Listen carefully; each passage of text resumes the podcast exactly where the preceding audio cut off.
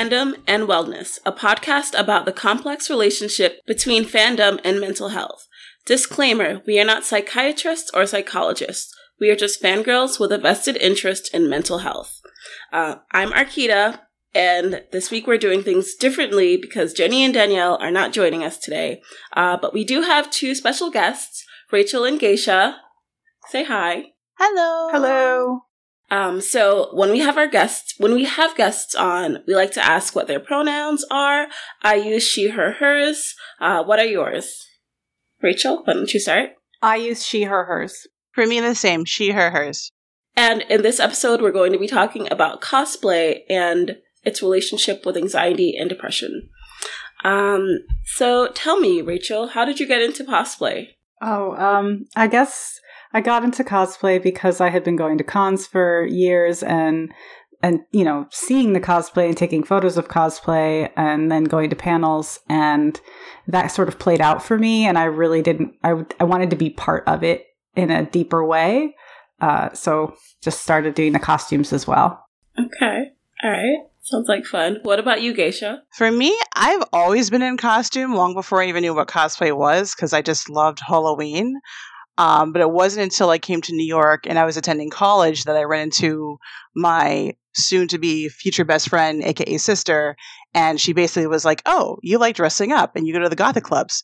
This is where you belong. It's called cosplay. And it's been history ever since.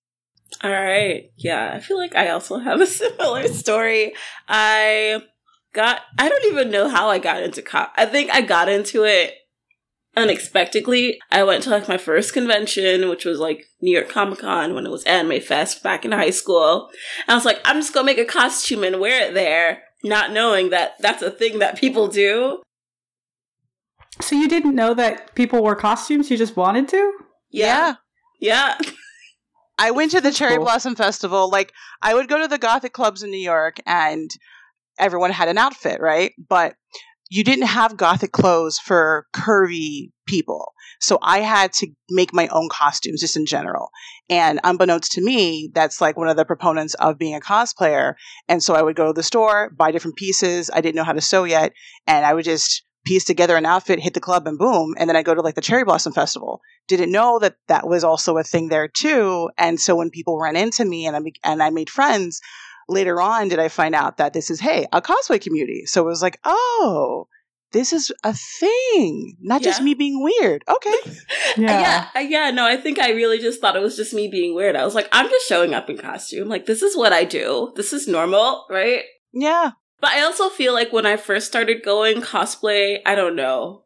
I didn't see that much of it. But I think the first time I had gone to like a convention was 2008 or 7 and that was like the first time, and I don't think it was quite to the extent that it is now.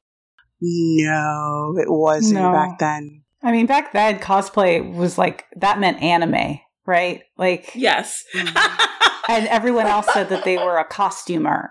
Yes. Um, yes. Yes. And my first cosplay was Harley Quinn. yeah. of, of course. It was like, I threw together some Victorian looking Harley Quinn thing. I was like, I can wear this outside, right? Yeah, sure. right? Yeah. But what are some things that you love and hate about cosplay? Is it a list? Um let's start with the loves. Right. Yeah, let's do that. um things things I love about cosplay. Uh the fact that it's uh it's it's a space where you can express yourself artistically and there's no particular traditional means to do so, whether it's expressing yourself through ridiculous high hair, or you want to be very intricate with special effects makeup, or if you're really good at sewing, you can put your love of, of expression through that that way and wear a particular outfits. Um, or if you like to sculpt and you like to wear huge hulking pieces of thermoplastic, that's allowed. That's you know accepted and understood um, and embraced. I, I like that that aspect, the embracing of the work and the expression through different mediums because sometimes depending on like the artistic scene it's like oh well you know if you draw with pen and paper that's you know a lesser thing as opposed to like oil painting or sculpting at a particular clay. And i feel that all of it is art. It's all art. But depending on the scene that you're in, folks tend to frown on the medium that you use. And for cosplay, because it's such a cornucopia of, of different things, you can use anything. Like I, I loved the days back in the day where people could make their costumes out of cardboard. Like to me, I still find that amazing to this day. Worbla is great, but if I see you make a Transformers costume and you look the part and that's all out of cardboard still, I'm more amazed at that than anybody coming to me with like the official EVA foam, this blah blah blah. That's great too. But I'm I have a special appreciation and respect for the person with the old school materials. Mm-hmm. I Yeah. remember those. Oh yeah, I mean, like back when I started, there was no YouTube. There was no like tutorials. There were no patterns. You didn't. Th- th- that did not exist. You were just lost and and just banging things together with this vision in your head. Like it'll work. It'll work. And for me, I don't know how to. I, I'm not trained. I don't. I taught myself how to sew. I, you know, so I I didn't know what you couldn't do, so I just did it anyway, and it worked. I feel like there's nothing you can't do though. Like I feel as though why constrict yourself when the sky's the limit? You can literally do whatever you want, and it's still well, yeah, you and it's still can. I mean, but you know, like there's there's rules, right? You're not supposed to mix certain fabrics because it's difficult to sew them, or you should Oh, use a specific needle, and you know, like I, I didn't know any of those things, so I just I just did them, and sometimes it worked, and sometimes it didn't, and half the time I didn't even know why it wasn't working. I just changed to something else until it did work. You know? sometimes sometimes I feel bad because I feel like I kind of cheated the system because I started studying fashion at 14, Right. so I already was like started sewing. I already know what I'm doing. Right. I mean, to this day, though, for me, every single thing I make, I have no idea how to make it. Everything. No clue. But I feel like everything you've made has been like phenomenal. Everything that you got, you both make is phenomenal. But that's what I like about cosplays. I like figuring out how to make stuff. I hate making it though. so, what about the things you dislike about cosplay outside of making it? Uh, for me, I generally I, I usually look at every design as a puzzle, and I, I like like to break it down and break it apart. And there's a lot of work that goes into that, and that's that's a fun aspect. But what I think is not fun is that after taking all that time and research and study and execution, and you present it to the public, when people fail to appreciate your cosplay as the art that it is, and they decide to tack on um, the status quo standards that literally our community was created not to have to uphold. And they apply that because they feel that, oh, well, it's mainstream now. And therefore, now all of these rules, you know, that didn't apply somehow have to now. I don't like that aspect. I, I feel that you can love something and it can still be mainstream and now w- widely known, but it could still be the same thing that it's always been why do we as a community have to change and now set these either unattainable or I feel just completely unnecessary goals to look like people who we literally were chastised by? Like, you know, I don't, I shouldn't have to now aspire to be a size two and make my costume at the skill Mhm. level that I have and somehow want like everyone to, you know, be that way also. Like, I no, I'm still the same person that wanted to wear my moon phase costume back at the goth club when everybody was wearing black and blue and I wanted to come in there with white and purple and everyone was looking at me like, "What are you doing?" And I'm like, "I have a character and she's a vampire. And yes, she doesn't wear black today." So like I like being my own trendsetter. I shouldn't have to somehow change or conform. Like our our community was its own special society. Why why do we have to change that? And so I think that's right now one of the biggest things I don't like about the community and cosplay is that it seems that you can't you can't be you anymore. And I'm like, isn't that the whole point of what we're doing is to be ourselves and express ourselves the way we want to? Yeah, Yeah, agreed. all of those things. what about think- you, Rachel? I guess the thing I don't like the most is that it's. Be- I guess this is a social media problem, maybe more than more than a cosplay problem. But you know, if the first time anyone finds out what cosplay is, and you explain to them that it's not a sex thing unless you want it to be, but it's not. It's not a sex thing. You know, they're like, oh, okay, well, how do you make money at it? And I'm like, well, I, I don't make money. Are you kidding me? I'm not a professional. And yeah, you can be a professional cosplayer, but being a professional, making your living at it doesn't mean that you're necessarily quote unquote better than anyone else. Uh, you know, I have a day job and that allows me to buy the fabrics that I want to buy, you know, like I don't have to, I don't have to figure out how to make something that the cheapest way possible. I can do it the way that I want to because I have, you know, a job and it's a hobby for me. And i don't i don't answer to anyone. I don't have to think about sponsors. I don't have to do a cost a costume because it's popular you know? So i just do what i want even if no one knows what i am which has totally happened before. Uh, so that that part i don't like that part where it's like you're if you're not making money at it then you're not serious you know? Mm-hmm. Yeah. Do either of you have a favorite cosplay that you've worked on? that's really hard. Oh man, that's that's that's a long list. Is it hard? Is it like Yeah. trying to pick your favorite child? yeah, it's whew, man. Okay. or like trying to fix like trying to like work like they traumatize you in a way like, like children do. yeah like because like i said before everything i make i have no idea how i'm going to make it and half the time i'll look at it when it's done and be like i don't know how i got here like you know i didn't sleep for three weeks and i made this so i don't remember but somehow i did so yeah some of those are you get that kind of like that like post battle mentality where you're like that one was a good fight Mhm. that one fought back Yeah, i Yeah. like that one I feel like I'm in the fight right now. oh man. Um, I think. Well, I guess if you ask other people, they would probably say that they they really like me for my Starfire. Um, so that's definitely one of the top, if if not the top, simply because of what she symbolizes uh, from like my cosplay, I guess, life or career or however you want to put it. Um, because once I wore that costume for Wizard World Philadelphia, a lot of things changed for me. And I, apparently, a lot of things changed for a lot of other people too, because by me wearing that and being at the time the first uh, dark skin cosplayer that was plus size uh, to do that cosplay, that I guess gave a lot of other people the encouragement to go ahead and not only just cosplay, but cosplay characters that would be considered, I guess, more sexy or skin revealing. Um, that honestly wasn't like my mission. I just wanted to cosplay the character and I just worked really hard to get the courage to do so because I really, really adored that character for a multitude of reasons. And once I had completed the costume and like, uh, Rachel said earlier with the whole like battle, that was my thir- first time playing around with thermoplastics and making armor. So that's my first armor cosplay.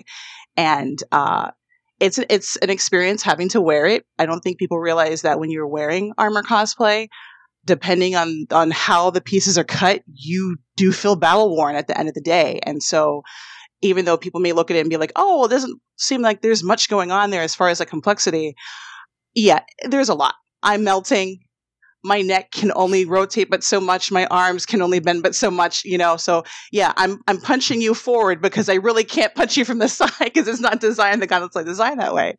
Um, so I, I would say like that. That's one of the top favorites. Uh, second to that right now is my original character Alunis, which got turned into my Queen Ariel. Um, I love being that character. I love the mermaid gown. This sequence, the reverse sequins uh, fabric is, whew, man. Uh, I love my sister. Sorry, little heaven. I love you. And I know I want to make another gown with that because, oh my God, that fabric is so difficult to work with. Um, but the effect is phenomenal.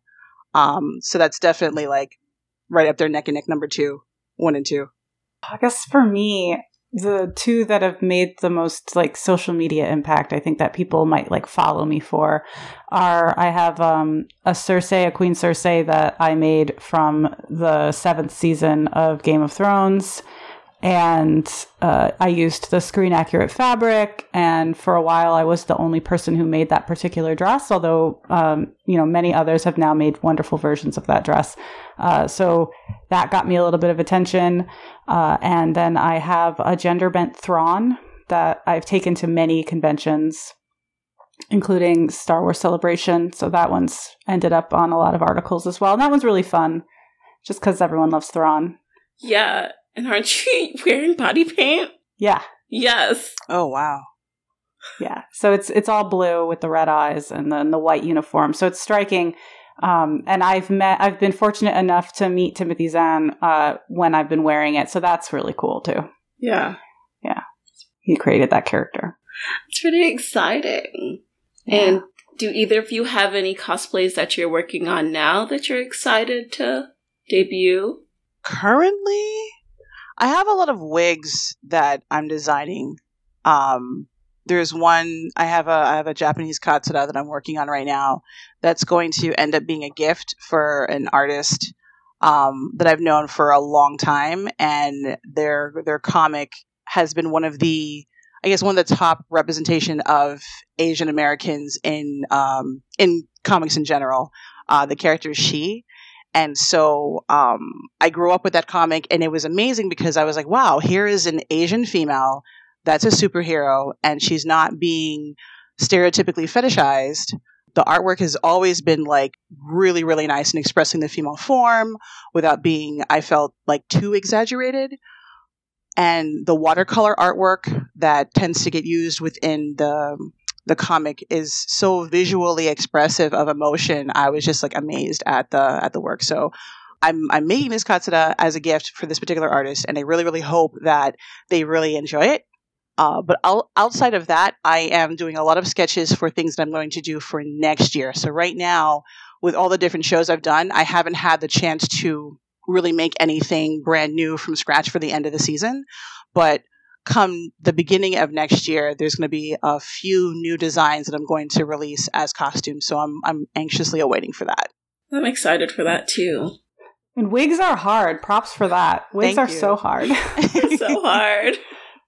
I guess I actually debuted uh, my big cosplay for the year already at Emerald City, but I'm bringing I'm bringing it back for Dragon Con, so I'm excited to just bring it back uh, and hang out with people. And um, I did uh, General Amaya from the Dragon Prince, so Oh. yeah, she's like a full set of armor with a giant shield on her back. Uh, so and you know, she's just everyone's favorite. So I, I don't know. I've I've usually done villains, but lately I've been doing characters that people actually like, like heroic characters, which is it's a different experience. So I and I enjoy that. And I know, Rachel, you had said earlier that getting to the end of your cosplay or during the build of your cosplay is like a battle.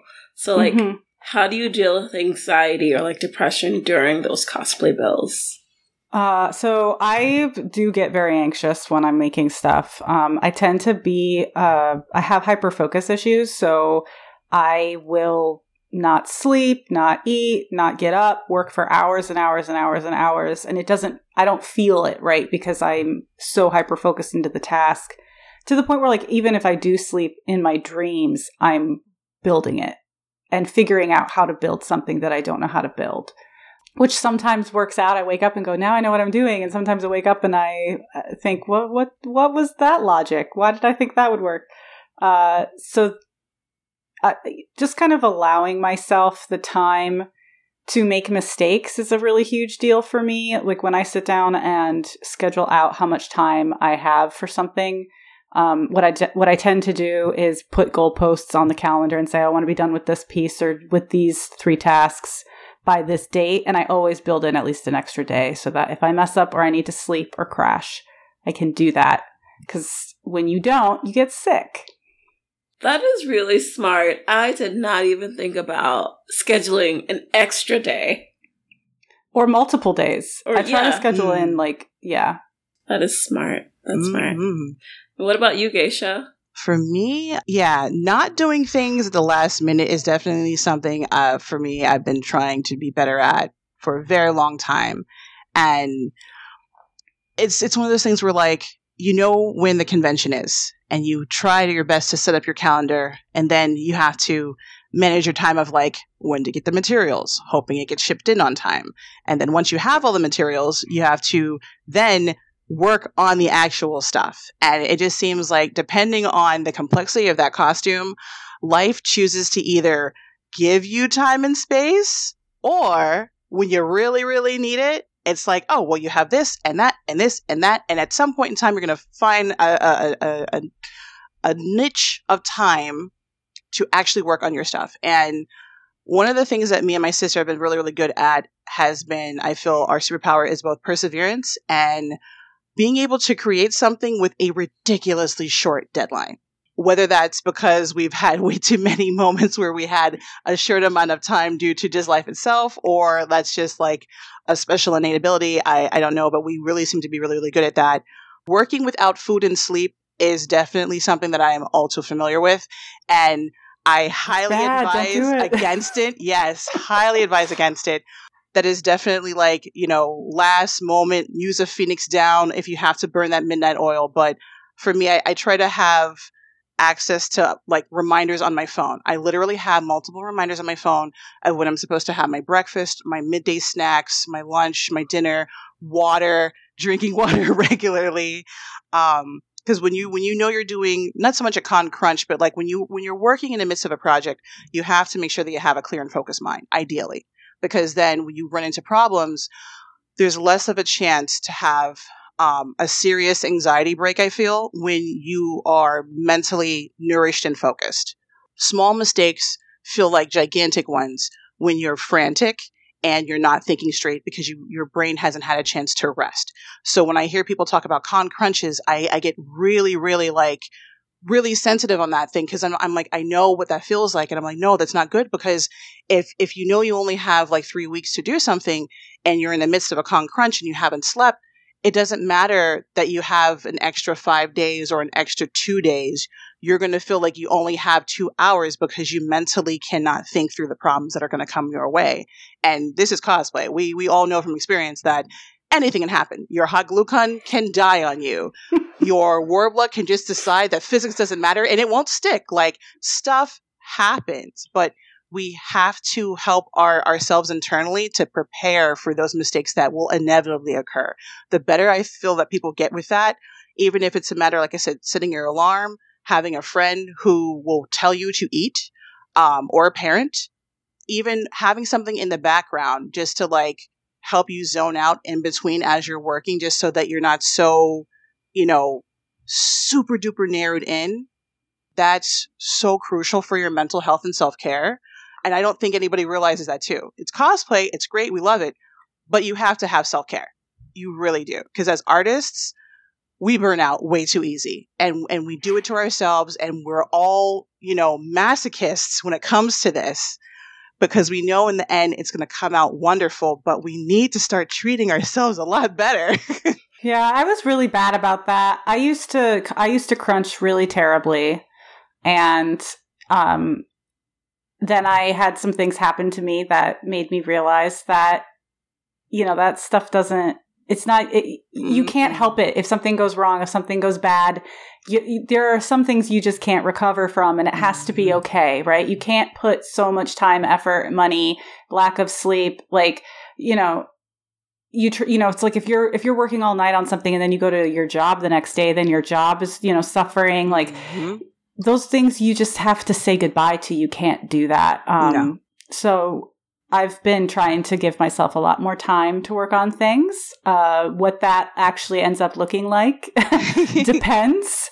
Uh, but mm. it's, I think this year has been much better for me than last year, trying to be mindful of those things and knowing that I, you know, like this year I didn't crunch very hard during the summer because I knew that I hadn't seen people for years because of the Dragon Con you know, like no one was hanging out with me anymore. I, I was missing birthdays and stuff like every year. This oh, like wow.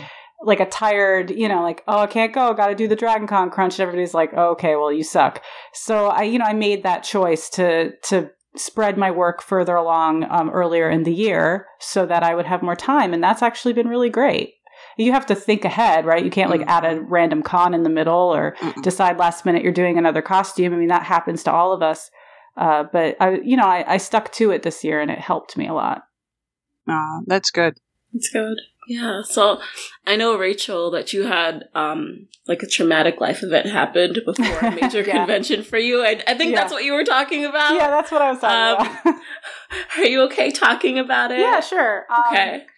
So it was uh, the the night before we were leaving for Celebration Orlando, and uh, I came. I, I left work Uh, and I was like Spider Man 3 down the street, like super happy, dancing, whistling to myself. Went down into the subway, um, got to my stop, looked at my phone, and I had a text from my boyfriend, and he was like, So don't freak out, but our apartment is on fire. So I came up out of the subway and look, and I could see the fire. Uh, and I was like two blocks away, and it ended up being like a 12 ladder, 500 firefighters were there, um, 250 apartments, uh, just gone. So, and I had everything for celebration out on mannequins in my living room. Everything was ready to be packed when I got home from work because we were leaving like early the next day. And I watched like the fire department break through the windows and like mess up my stuff. Oh my god! You know, because with the with the fire hoses and the fire was actually like the floor above us, so we didn't get so much fire as we got water. oh. Um, but it was like gallons and gallons and gallons, like just hours and hours of the firefighter. So like we lost everything. Um, and that, you know, was just like, okay, you know, I had just crunched for like a month and a half to get a bunch of costumes done to that I was going to debut at Celebration. Uh, so yeah, watching that Oh kind of, that was super traumatic, but it was also, and I dealt with a lot of issues afterwards, just like a control issues of just because of what went down and there were some shady dealings with our landlords and the person that accidentally quote unquote burned our apartment down. Um, so that did not help me but for many so many months afterwards i was very angry. Uh, and when the next con season rolled around which happened to be dragon con and it had happened in uh, april so dragon con is at the end of summer so i didn't have that many months to recover like we had to find a new apartment move you know get everything new and then I said, "Oh, I'm going to make costumes because I felt like if I could control it to that degree, like if I if nothing could blip, right? Like if I could show up to Dragon Con with all new costumes and be baller, then the fire hadn't hurt me." And so that's what I did. And then I got this is such a stupid story, but I mean it's not stupid, but I did this to myself. So I had stressed myself out to the point where I went I went to Dragon Con. I had been crunching really hard. This is all post fire. Um, and then immediately after that, I ended up in the ER with transient global amnesia because the stress basically made my brain turn off at work. Oh. And I ended up in the ER. I didn't know what year it was. Like, it was stress is bad, Oh stress gosh. is real. And I was one of those people that was like, oh, whatever, self care, uh, you know, you can sleep when you're dead you know, that kind of person. And all of that happened to me. And my body basically told me, you are wrong and you need to like take care of yourself. So that was all last year. This year I'm taking it easy. That was last year? well, the fire was 2017. Oh, yeah, I guess that was more than. See, No. I don't know. Oh my goodness. Year and a half, two years? Yeah. I remember remembering knowing you then, thinking how stressful, just like seeing your Facebook updates and posts, thinking how scary it is and how stressful it is and how traumatic it is to lose all of that hard work, like all of that time and money and energy spent, and to think Yeah. like, like it can be gone just like that. It can be Mhm. gone. And you know what? It doesn't it doesn't matter. It doesn't matter. I remade everything that I lost out of, very, out of stubbornness. uh, but there were people that were like, you should go on the vacation. And I was like, you don't get it. Like, my apartment doesn't exist. I have nowhere to live. I'm not just going to like leave and go on this vacation just Mhm. even without my costumes. Like, that's not the point of this. Yeah. Um, I mean, people totally were there for us, and they started a GoFundMe for us so that we could like get back on our feet. It was great. I mean, I'd never felt I was very humbled, uh, and I've never felt like I had so many friends before in my life. I was shocked, uh, but it did teach me that you know you you just can't control it, and you can plan, and you can teach yourself, you know. Every technique, and you can do everything by the book, and flip all those hems, and do everything perfect, and the universe can still boink you. So I think just giving yourself a break is the most important part of this hobby because it is a hobby. It's Yes. supposed to be fun. Yes, That's you're true. right. It is supposed to be fun. I think that sometimes I try to do con crunch and then at the same time I'm like, go to sleep. Like if I'm staying up past one o'clock, knowing that knowing damn well my bedtime is ten PM. I'm just like, you know, I can stay up as late as I want, but like you said, Geisha, when your mind isn't in that right state, like any small mistake is going to seem a lot bigger. Yeah, what's the? Do you guys watch the Great British Bake Off where there's that one famous episode where the guy messed up just a little and then freaked out and put the whole cake in the In the trash can? garbage? No, I haven't. I've seen the. I Wait. think there's a meme of him doing that, but I've never seen the actual episode. But I can relate, and I'm just like, nope. Mm-mm. I think, wait, was that the, ba- I feel like that was the Baked Alaska. Was it? but it's just like every Sorry, I cosplay is a baked much. Alaska that you're just trying to get get to the con, and everything is salvageable. Everything can be reworked. yes. Don't throw it in the Mhm. bin. But if No. it's 3 a.m. and you mess it up, that you're like, well, screw it, I'm throwing it out. Look what you've done to yourself. Yeah, exactly. Look how you well, look where you've been and how you've gotten there. Yes.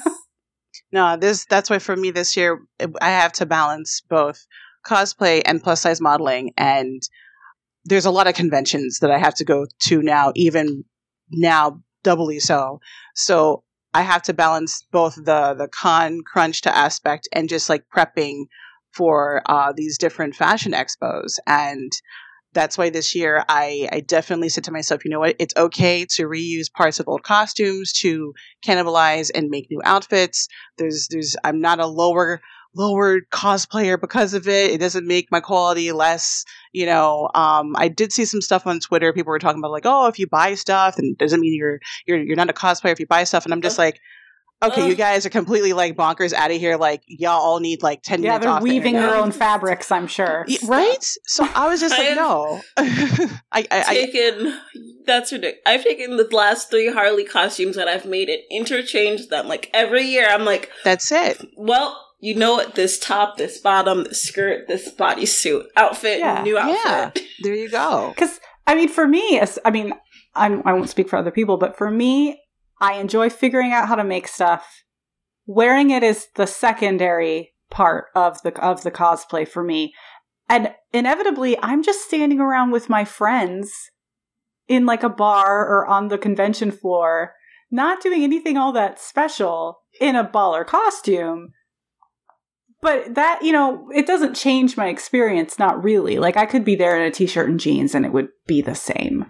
So I try to I try to you know give myself that break. I, I, as for as for as far as people buying stuff, buy stuff, commission stuff, Exactly. and they let people have a living. There are people who are really good at. I mean, God, there's so many people that are better at making stuff than I am. That I love to commission things or buy a piece from them and incorporate it into my own. That's great. Yes. Yeah. I, I, see nothing wrong with it. That's why this year I was like, well, I have a bunch of costumes already pre-made. Some stuff I didn't get a chance to debut early in the year last year, so I'm just going to use that now. Like my Dazzler's a perfect example of that. I didn't get a chance to make her in time for FlameCon last year, but I was like, okay, I have her this year, and I wore her this year for FlameCon. Uh, with the Ariel announcement for the live action film, I was like, oh, I have a mermaid. The colors are somewhat similar. Let me throw on a wig that's red, and then boom, I have my Queen Ariel. I never had a Disney cosplay before, but thanks to that, now I have my Queen Ariel cosplay. She's a Disney princess. Everything's doo da doo da day, and I'm just wearing those particular ones. Um, I have a Jorogumo that's already made because I just so happen to get an actual traditional uchikake from a Japanese kimono seller earlier in the year. So I'm like, hey, Oh, I have an uchikake. oh my god. We made one, this one actually came from Japan. So of course I'm Yeah. gonna rock that. You know, like it's upgrading. There's there's nothing wrong with that. And because I, I have that, then whatever little things I want to make towards the end of the year, I can have the time in between the different conventions to do that. And I also have a life outside of the con. Like I'm a cosplay mom, so I have to, you know, handle home things and family things. So it's like I think people forget that too. Like, yeah, we have the convention, but there's this other thing called life that Yep. is constantly happening that you need time for. Like you were saying before, like you miss birthdays and yeah. different occasions. For me, I'm trying to incorporate everyone. Like I took my daughter to FlameCon this weekend because I was like, hey, you need positive queer reinforcement. Come to this convention. Feel happy. Be in a welcome space because she's slowly starting to realize that though she's at school, not everyone's home life is the same and not everybody is as open and welcoming to, you know, different concepts and ideas as we are here in our household. So I wanted her to be in a positive environment so she can understand that she does have a community. Just like for us, as we've grown older, we've seen our friends and developed our own particular communities as well. So it was really good that FlameCon exists because it was really what she needed this weekend. So I'm like, involving, you know, outside aspects. It's still integrated with my cosplay, but I get to work as a guest and also make sure that my family's taken care of too. So it was really nice to do that this weekend.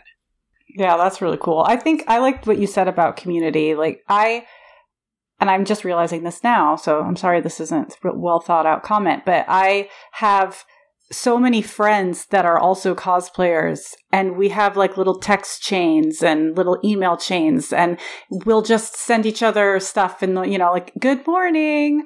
Don't worry. Your paint's going to dry today. You know like we all just support each other. And it's really important to have that supportive community.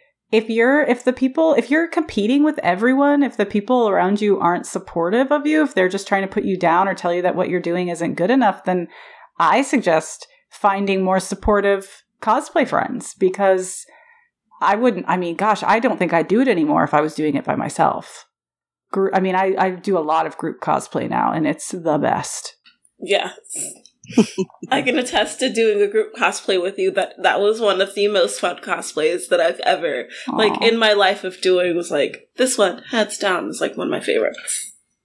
That one, that one was a little like hurting cats because I wasn't. I was trying not to control everyone. That was Rachel post fire, just trying not to control everyone's like like limbs to like build their costumes for them. I was like, yes. they can do it. They can do it. Everything's going to be fine. Cause we had experienced cosplayers, people who'd never cosplayed before, you know, in that group and it was great. Everyone looked amazing. Yeah, just let everyone be. That's it. And I feel like with this one, we had a lot of people that pitched in to help out. Mm-hmm. Like, I have no clue how to build things, and I went to someone's house and I sewed for them, and they built for me, and I was oh. like, ah. perfect. Mm-hmm. I can do this all all day long. Like, I can just sit at a sewing machine all day long, and I love that. That in the cosplay community, having people that support you and having people like if you don't know how to do this, let me teach you, or I can help you if you can help me with this. Like, right. Because you're right. If you are competing, it, it's going to tire you out. And I feel like you'll burn out way faster if you don't have that supportive community. Yeah. And Instagram makes that so hard because, again, so many of the, more, of the more prominent cosplayers that you're, if you're new to it, especially, and you're on Instagram and you're looking for people to follow, most of those people that you're going to find and follow are professionals. They do it for mm-hmm. a living. They don't have a day job you know, they're cranking out costumes faster. They have connections. They know people who can make props for mm-hmm. them. Uh, you know, you cannot compare yourself to those people. And I mean, everything's a lie anyway. Like half the stuff that, like, I have a seventh sister that is um, one of my more well-known costumes, and I've been in a couple like music videos with it. I, everything on that costume that looks cool that people like, I didn't make that. My boyfriend made it. And people just think, oh, you're so talented. You just rock that. I'm like, no, that took eight months to make. And I didn't even make all the cool stuff like someone else did. So, you know, I think that people put so much pressure on themselves because they're looking at cosplayers that have been doing it for, you know, 15 years mm-hmm. and thinking, oh, I should be able to do it just like them. It's like, eh, do you do what you can do and be proud of that. Like, yeah. the only person that you should be trying to impress is yourself. Yes. Mm-hmm. No, I, I tell most people that if you see someone, they most likely have a team. I have a team. It's not a lot of people, but most of us have a team, whether it's one other person or two other people or someone that does the props, the makeup, the hair, the sewing, the photography. That's what people don't realize. And good photographers can make your so-so cosplay look great. Oh, so yes. Props to your photographers. Yes, and pay them well. Because I the Harley I did last year was there are some parts of it I was like, I can cover and hide, and that photographer made it look like we were like straight up in Gotham. but yeah, have a community and have a dope photographer. Yeah, um, I don't believe everything you see on social media. Oh, that yeah. too. Yes. And I know you said you just went. I think you both were at FlameCon, right? Yeah, I was at FlameCon for like two hours. you were at FlameCon. um, so that's one of the more recent conventions that happened. But what's it like dealing with anxiety in cosplays at a convention? Oh boy. Okay, so I guess it de- it depends on like what the scenario is because for instance, if I'm walking into New York Comic Con and I just so happen to be wearing something that people, for whatever reason, it's trending or people really are are enjoying, then what ends up happening is you can't move for like 10 to 45 minutes and if you're not ready for that, even if you've been cosplaying for a while, like there is a mental mode that I have to get into. Like I will literally put in my headphones and on my way walking to the convention, I will play like a particular like playlist to get myself mentally revved up in character. Like this is my thing. If I don't prep myself like that and then I'm walking, like I, I, I feel stuck and I'm just like, wait, can you guys give me a second? And the public isn't going to do that and it's it goes beyond a cosplay is not consent thing. It's just like you're just in the middle of a huge crowd of people, and their aspect is just to consume whatever media is coming through their way.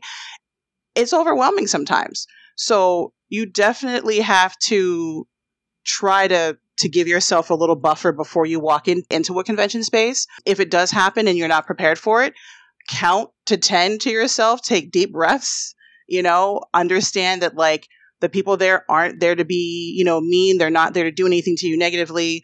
If you need to move, you can definitely tell them like, "Hey, thank you for the pictures, but I really have to go. I need to get to, you know, a quiet space or I have to adjust my costume and I can't stand here for you guys to take your pictures for the next 45 minutes."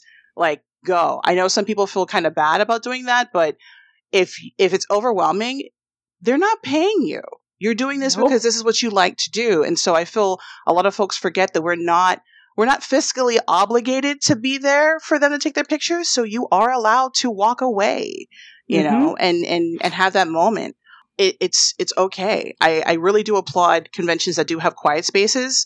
Like I think for FlameCon they did have kind of like an AFK kind of room for people to go off into. I know New York New York Comic Con at times has had a small cosplay space for people to, you know, go off and veg off a little bit. More conventions, I think, need to have that because we we do need that. Because even I took my breaks while I was at FlameCon, and mind you, it's it's definitely not big as New York Comic Con, but it is a very large space regardless. And when you have a lot of people coming at you from different angles, it's a lot of work. It's mental, it's emotional, you know, it's it's physically taxing, and you do need to have those moments where it's like, okay, glass of water, five minutes to myself, breathe in, breathe out, and then go back out there. Mm-hmm. Yeah, I have a hard time cosplaying at New York Comic Con, although I do it. Um, but if people ask me, should I? I usually tell them no. and they've been improving every year and providing more spaces for people to change and rest and store their things um, in the quiet rooms, like you mentioned. But I prefer conventions where you can go up to your room like where the where it's like a hotel situation where you can go up and, and veg out, adjust your costume, look in a mirror, put on makeup again, like touch up your makeup without it being like in the open. Uh, yeah, New York Comic Con is rough. I've had and like you said, I've I've told people like I'm sorry, I'm I'm trying to get somewhere. I can't stop right now. And most of the time people are very cool about that. And then, you know, but it only takes one person not being cool about that to really just like mess up like hours of your life just because mm-hmm. you dwell on it. Um, like last year I had a press person scream at me uh, because I was in my Cersei and I was done and I was getting ready to leave and I had like taken off half the costume because it's very difficult to walk in and she wanted me to put everything back on so she could take a photo because she's press and blah. I was like, I'm done. Like you, you're done. And then I had hand. I I always have someone who's acting as a handler or or someone that is like in a more um, movable costume that can be the person to break through the crowd or like hold a bag or something. And even that arguing with them, it was such a bizarre. Like, don't treat people like that. We're not. We're not mannequins. No. We're not getting paid, but we are a huge draw for the convention, right? A lot of people, mm. me included, go specifically to see cosplay and cosplayers. And they're not going to go if it's a horrible experience and you treat them badly. Mm-hmm. So don't. So thanks for sharing. We're just going to take a quick break for an ad and then we'll be right back with Rachel and Geisha.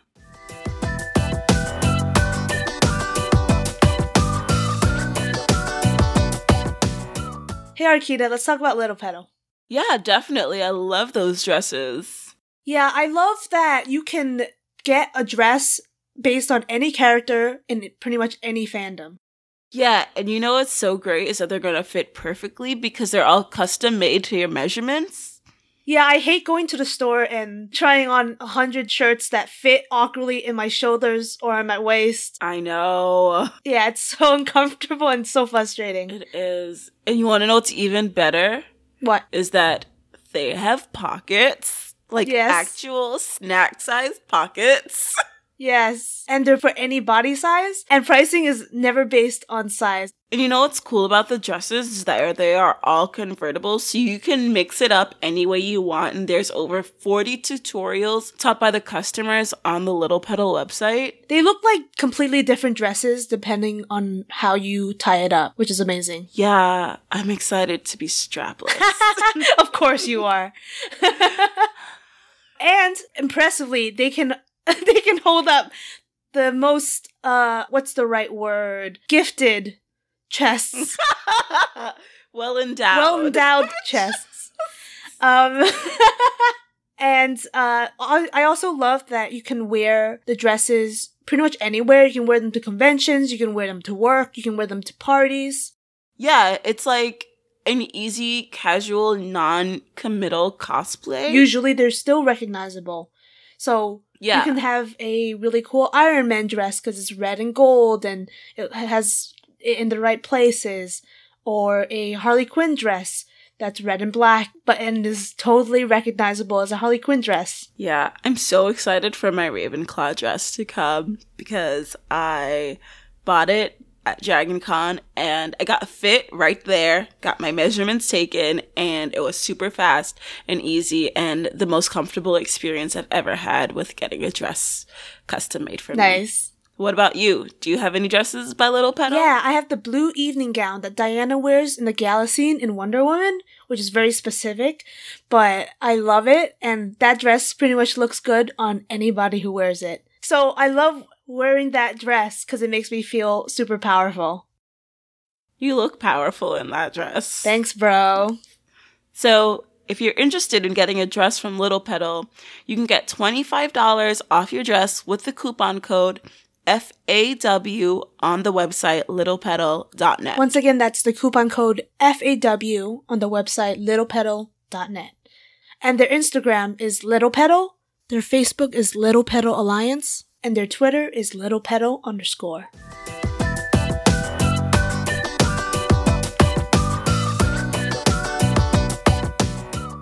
And we're back.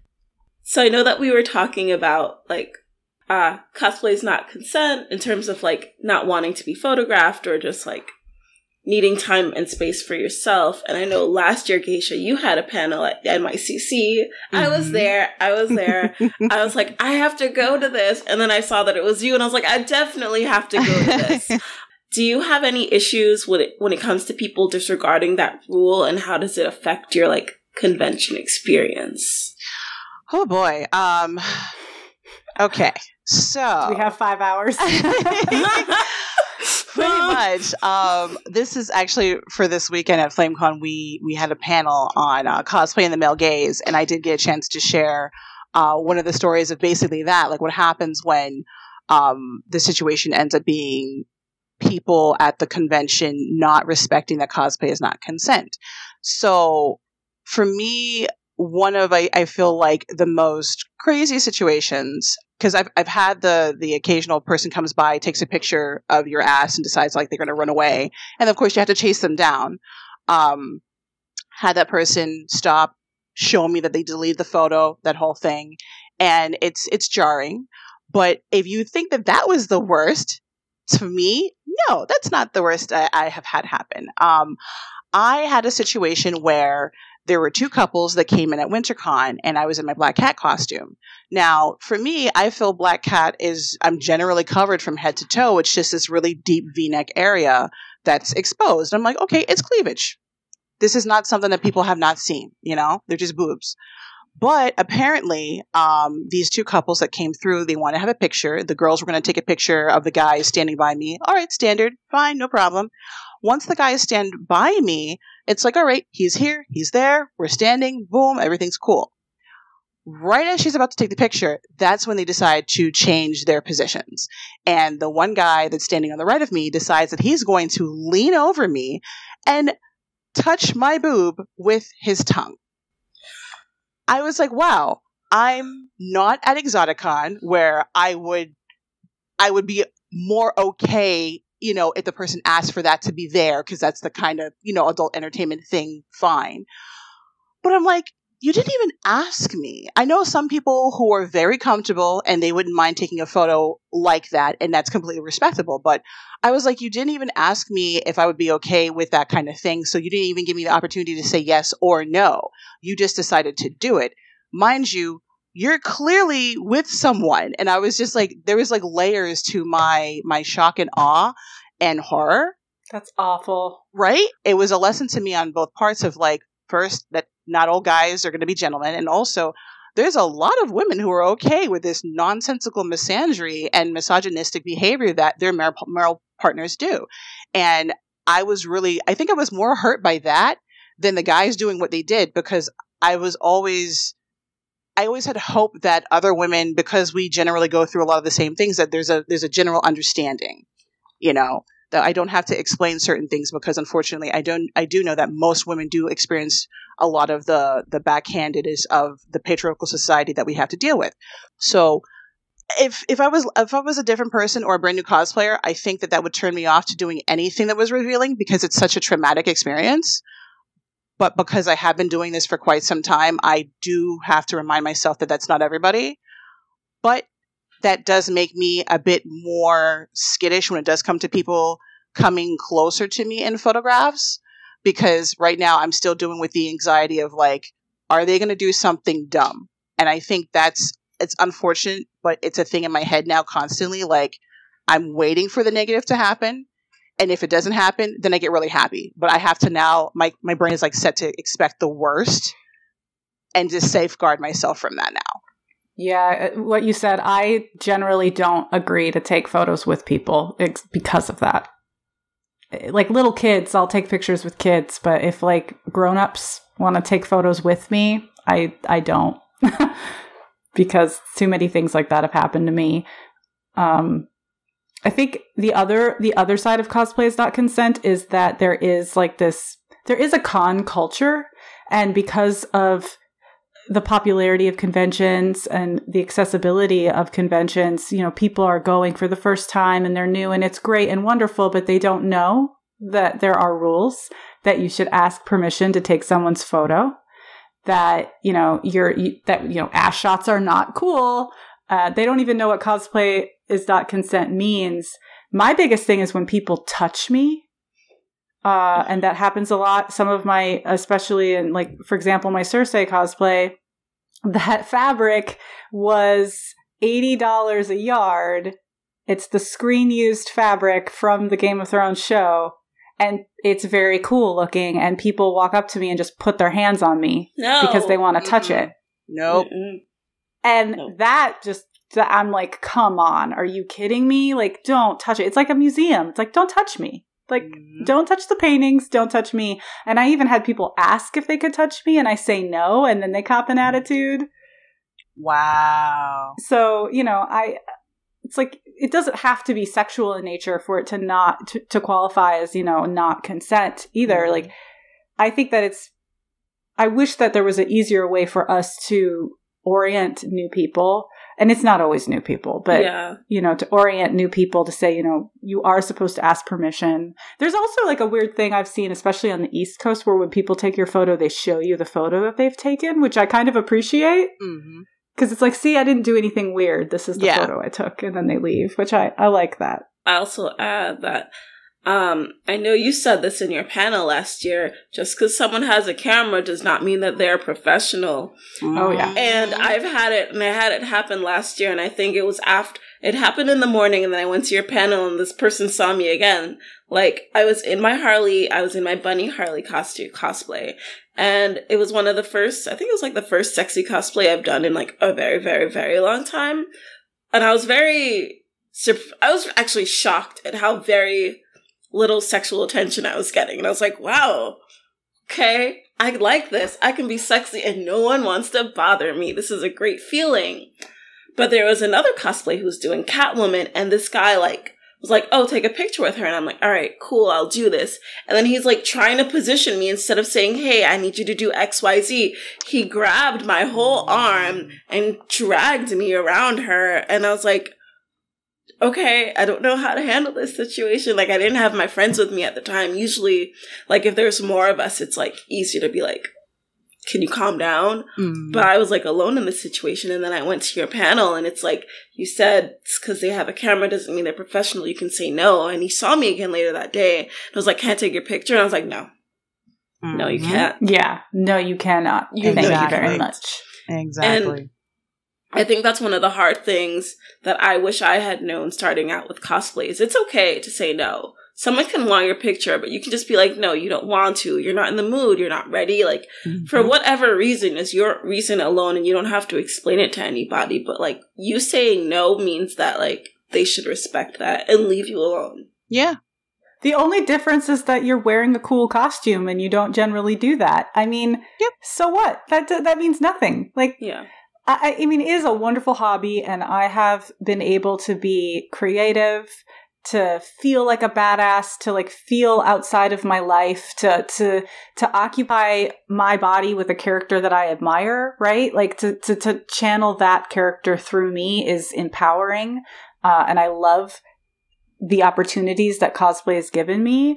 But cosplay owes you nothing, right? Mm-hmm. Like you are the medium, therefore you control well, you should control every aspect of it. What you're posting online, what people say to you on your Instagram accounts, delete that, ban people, do not put up with mm-hmm. that just because they're giving you likes. Who cares? Like, that does not mean they can be gross. And the same thing goes in person. I'm like that cosplay over 30, like, I don't care about any of this anymore and I don't need your approval. and it took me a while to get there.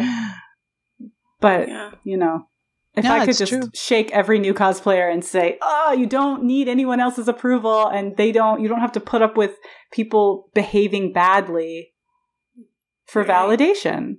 Yeah. Question. Now, do either of you have ways that you can diffuse like potentially dangerous or harmful situations with people that don't get cosplay is not consent? Like, what are things yes. that you guys do? Um, things that I have done. Uh, if I notice someone is taking inappropriate photos, like from behind, or or uh, you know things that they shouldn't be doing, I will ruin the shot. Uh, which is a great passive way of getting rid of them. Like you don't have to, if you don't feel comfortable with confronting that person, you can just ruin the shot. Mm-hmm. Just walk into the shot, move it so that your shoulder is in the way. Um, you know, position them in a different way. Just be like, oh, look over there. They want a picture. You know, uh, that helps because then people lose interest and leave. That's mm-hmm. my biggest one. Yeah. No, it's it's a really good idea. For me, um, well, always had to have somebody around that kid watch your back because that's what wound up happening to me at Wizard World Philadelphia. I was fixing my gauntlet, and the I use the term gentleman usually uh, came up behind me, snapped a picture, but my friend was with me and they noticed. So, like when you have someone who's literally watching your back, that also helps. If you don't, I always suggest new cosplayers to always bring a buddy with them, if, even if that person's not a cosplayer, just to have someone with you so you do have that extra support because the crowds can get overwhelming. If this is very new for people, it, it can definitely become a situation where you feel like you don't have a voice yet. If you have a friend who tends to be like the louder person, having that person come along with you definitely um, is advised. If you feel that you're in a situation that's uncomfortable and you don't have anybody around you and you really do want to ask for help but you don't know how i'm always telling people just run up to somebody random ask them if they have a piece of gum it's such a random thing to say that it won't really come off wrong to a complete stranger. It will pause them and and cause them to be like, "Oh, I I don't." But that conversation can be like 3 to 5 seconds long and enough to deflect whatever attention that you're getting from another person that you don't want to have and they'll most likely not want to intervene and come up to you if that's the situation because I tend to feel that people that are like that they only want to seek power in that situation. And if they feel that you are timid or you're impressionable and they could just run up and just take photos of you or just grab you in whatever position, the moment you remove that power from that control situation, then they can't regain that and they're very skittish and then just, they'll just leave. So generally speaking, I suggest those kind of ways to deflect the situation. If the person still persists, because unfortunately there are some who do, usually if you ask someone for a piece of gum, people are going to peep your body language and be like, hey, you need some help. And once you open up that conversation, most folks will be like, okay, I got you. And they'll step in for you. But I tell people all the time, do not worry about asking for help. Feel free to do it because the, the culture as itself, like you were saying before, like we are very, very well aware that these things happen. So ask any of us and yeah, we'll be there to be that actual third person to step in. Yeah, totally. And I think also going into Dragon Con, which is one of the party cons where people are drinking a lot, security is your friend. I have mm-hmm. I have had to go to security and have people removed, um, whether it's in the hotels or in the con itself. You know, I never felt bad about it, and some people some people do. They feel guilty that they're that they're ruining someone's night because they did something inappropriate and they were drunk. Uh, but you know what? It doesn't fly in real life. It doesn't fly at con. So mm-hmm. if you need to walk over to security and say, hey, you know what? That guy over there is grabbing people or, you know, he won't leave me alone. That's what they're there for. Take advantage of security. Yeah, definitely. And how would you say that being a cosplayer on social media has affected you? Like you said, people on the internet feel free to use their voice however not realizing that that's a person on the other side.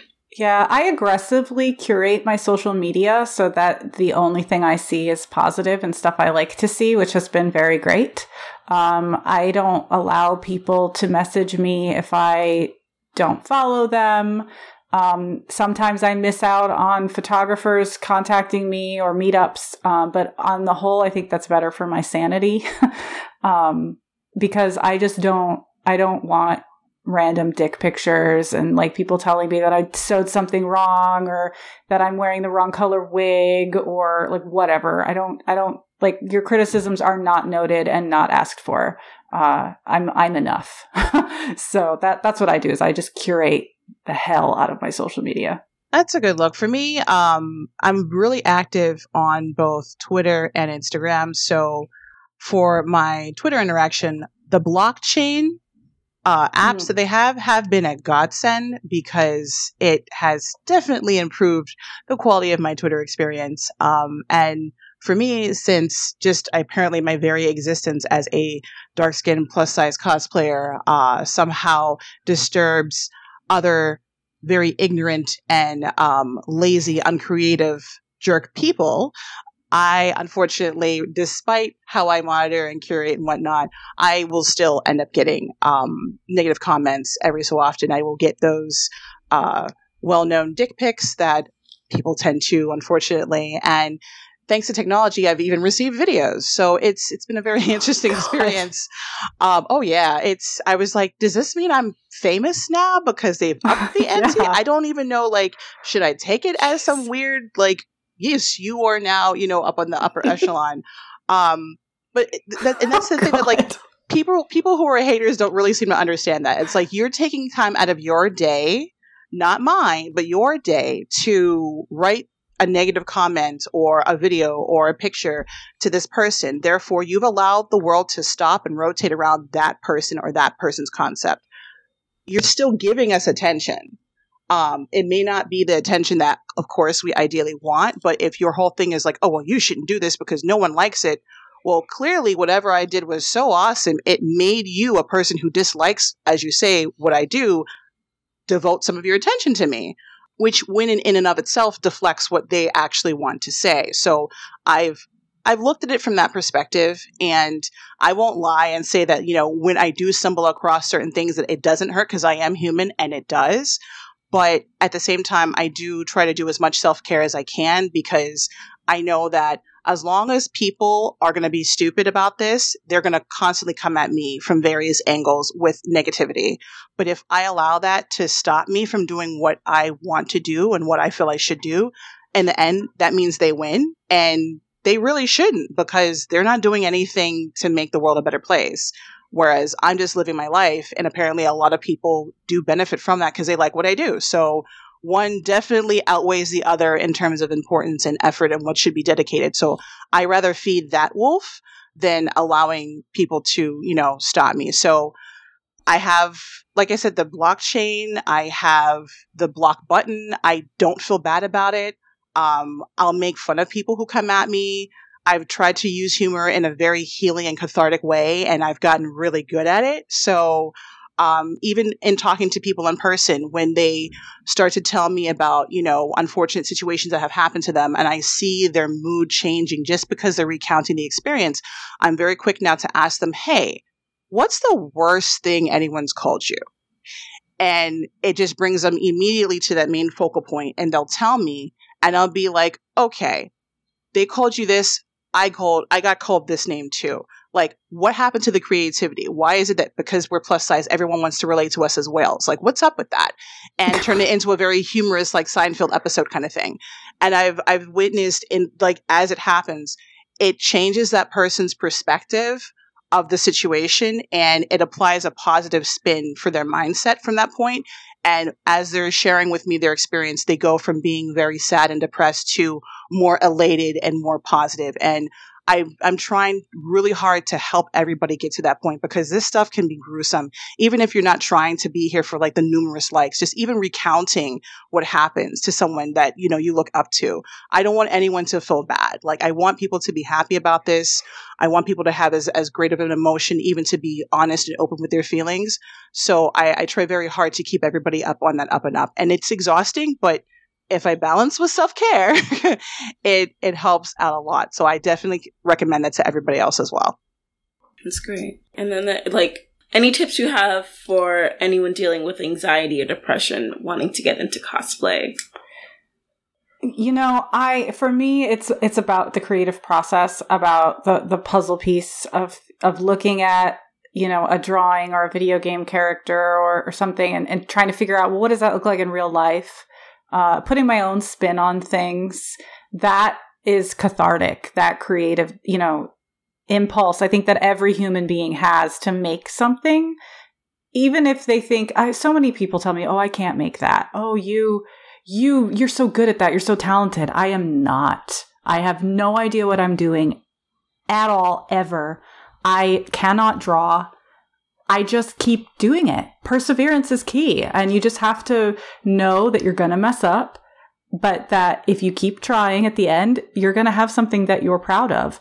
And you're, you're always improving. So something that you made last year might be embarrassing to you now, but you were proud of it then and look forward to that improving, right? Like so many people think that they're just, they have to be perfect at the, from the get out. And it's like, no, it's like sports. You're not good when you first start.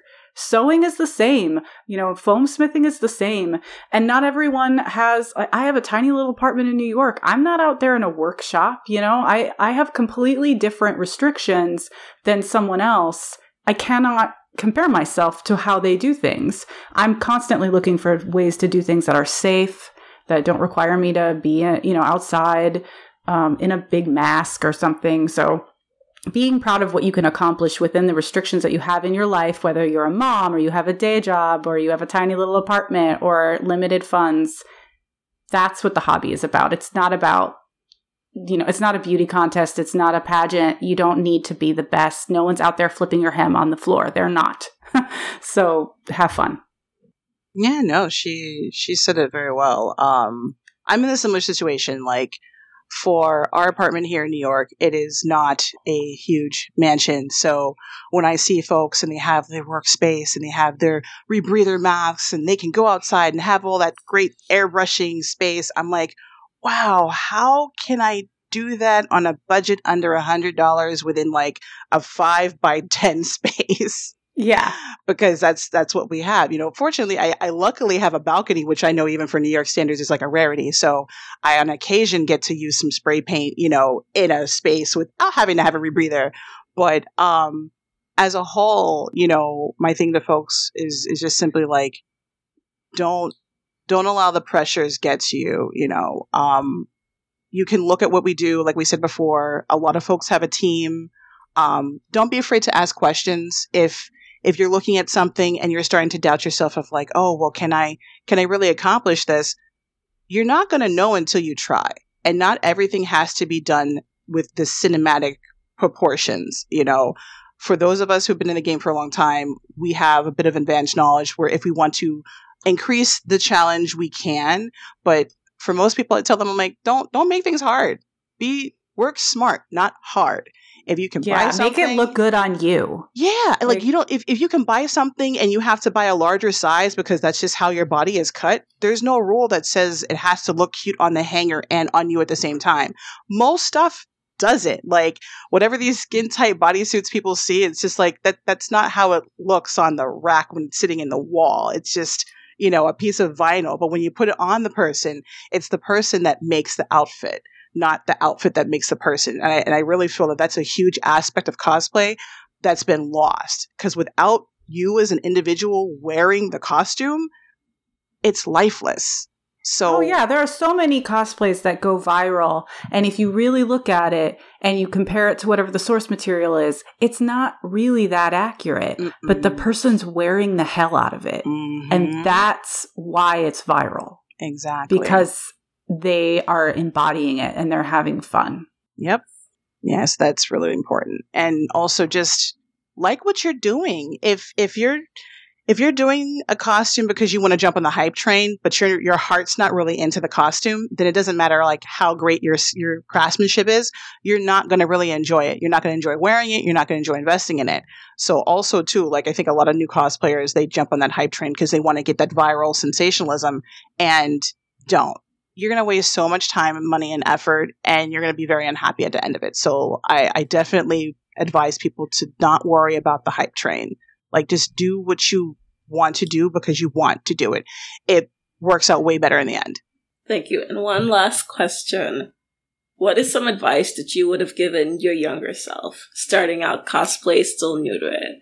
My my number one thing would be you don't have to be the first person to do a thing and do the costumes you want to do even if someone else is out there doing it better cuz you want to do it. Just do it. Yeah. Mm-hmm. That is really good advice because for a long time I had I had started with Harley and then I took a break from it because I was like, everyone else does her way better. Why should I do it? But not Cuz like, you want to. I want to, and I want to Mhm. put my own spin on it, and no one's going to be you in that cosplay. Yep. For me, what could I tell my younger self? Um, sleep more. It's okay to leave a costume half finished and work on it the next day. It's not going to get up and haunt you in your dreams because it's not done. Um, it's also okay to not have the absolute perfect makeup. You don't have to have all the bells and whistles every time. You can start out on a level of point one and then eventually gradually build up to point two. Um, I know I got really, really, really good at makeup because I didn't allow myself that time. But thinking back on it, I think I probably would have enjoyed a lot more costumes um, and events a lot more had I a been there longer because I didn't spend you know five hours trying to get that pattern absolutely freaking perfect, and b I wouldn't have stressed myself out so much. So yeah, definitely I would tell my younger self and just younger folks in general, like give yourself time. It's okay. You will have another opportunity to wear that costume. This is not a one-time thing. And I think all too often we we start things out in the beginning thinking that this is the one and only convention we're going to get this to, to to do this for and that's why we put so much pressure on us so yeah Thanks so much for being on. So, where can anyone listening find you online? Uh, I am on Twitter at Darth Rachel. I'm on Instagram at Darth underscore Rachel. And you can also hear me on uh, Buckkeep Radio, which is a podcast that we are doing that's rereading through all of Robin Hobb's Realm of the Elderlings books. You can find me on Read This Fucking Book, which is a another podcast where we read genre fiction, and I'm also on the Fire and Lunch podcast, which is all about Game of Thrones. Nice. For me, you can find me on Twitter at Goddess Geisha. You can find me on Instagram at Geisha V. That's G E I S H A V I. You can Google my name, Geisha V, and you'll find me popping up a bunch of different spots. And if you're on Facebook, you can find me um, facebook.com slash Geisha V cosplay. Um, I have a Tumblr under Goddess Geisha V. I don't even know if Tumblr really is still kicking right now, but that's there. I, I have articles every so often. But um, you could also find me on my website at www.geishav.com as well. Thanks so much for listening. Take a moment to subscribe, review, and rate us. It's the easiest way to help support our podcast. This week's review comes from Juliana on Facebook. They say, the podcast is so warm and inviting. My therapist noticed when I started listening because of how good I was feeling. Aww. Oh, it's really nice. It is. Um, it's one of my favorite means of self care, to be honest. The lovely ladies on the podcast brighten up my work days, and I'm so I'm always so happy when a new episode is up. And I've told loads of my coworkers I need a shirt that has the sign off. we'll get we'll, get that hopefully someday. And if you want to chat with us about the episode, our social medias are Fandom and Wellness on Instagram, Fandom and Wellness on Facebook, and Fandom Wellness on Twitter. You can also find me at the Chic Geek NYC on Instagram, Jenny at Box of Shadows on Instagram, and Danielle at Little Petal on Instagram. And if you want bonus content, join our fandom family at patreon.com slash fandom and wellness for Patreon exclusive geek sessions. Um, so Rachel and Geisha, would you like to do our sign off? Be kind. And take no shit. Yes!